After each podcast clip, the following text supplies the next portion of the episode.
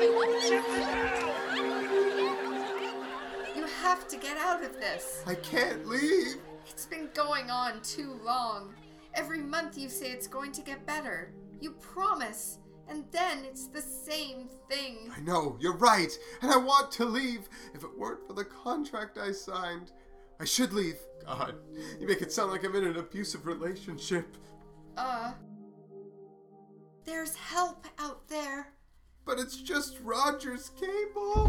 Does this sound like the relationship you have with your cable, TV, and internet service provider? When you're out, do they call and ask you when you'll pay your bill? When you ask them a question, do they turn it around and tell you it's all your fault?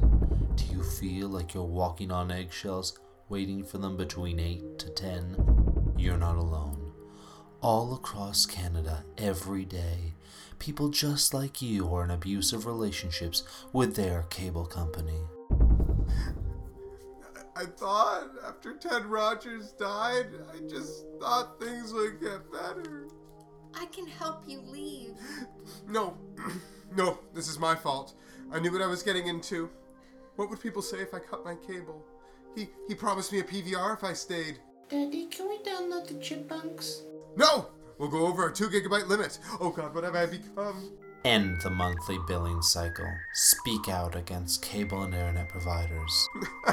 Who cares if it takes 10 minutes to download a Google search? I feel free. Great.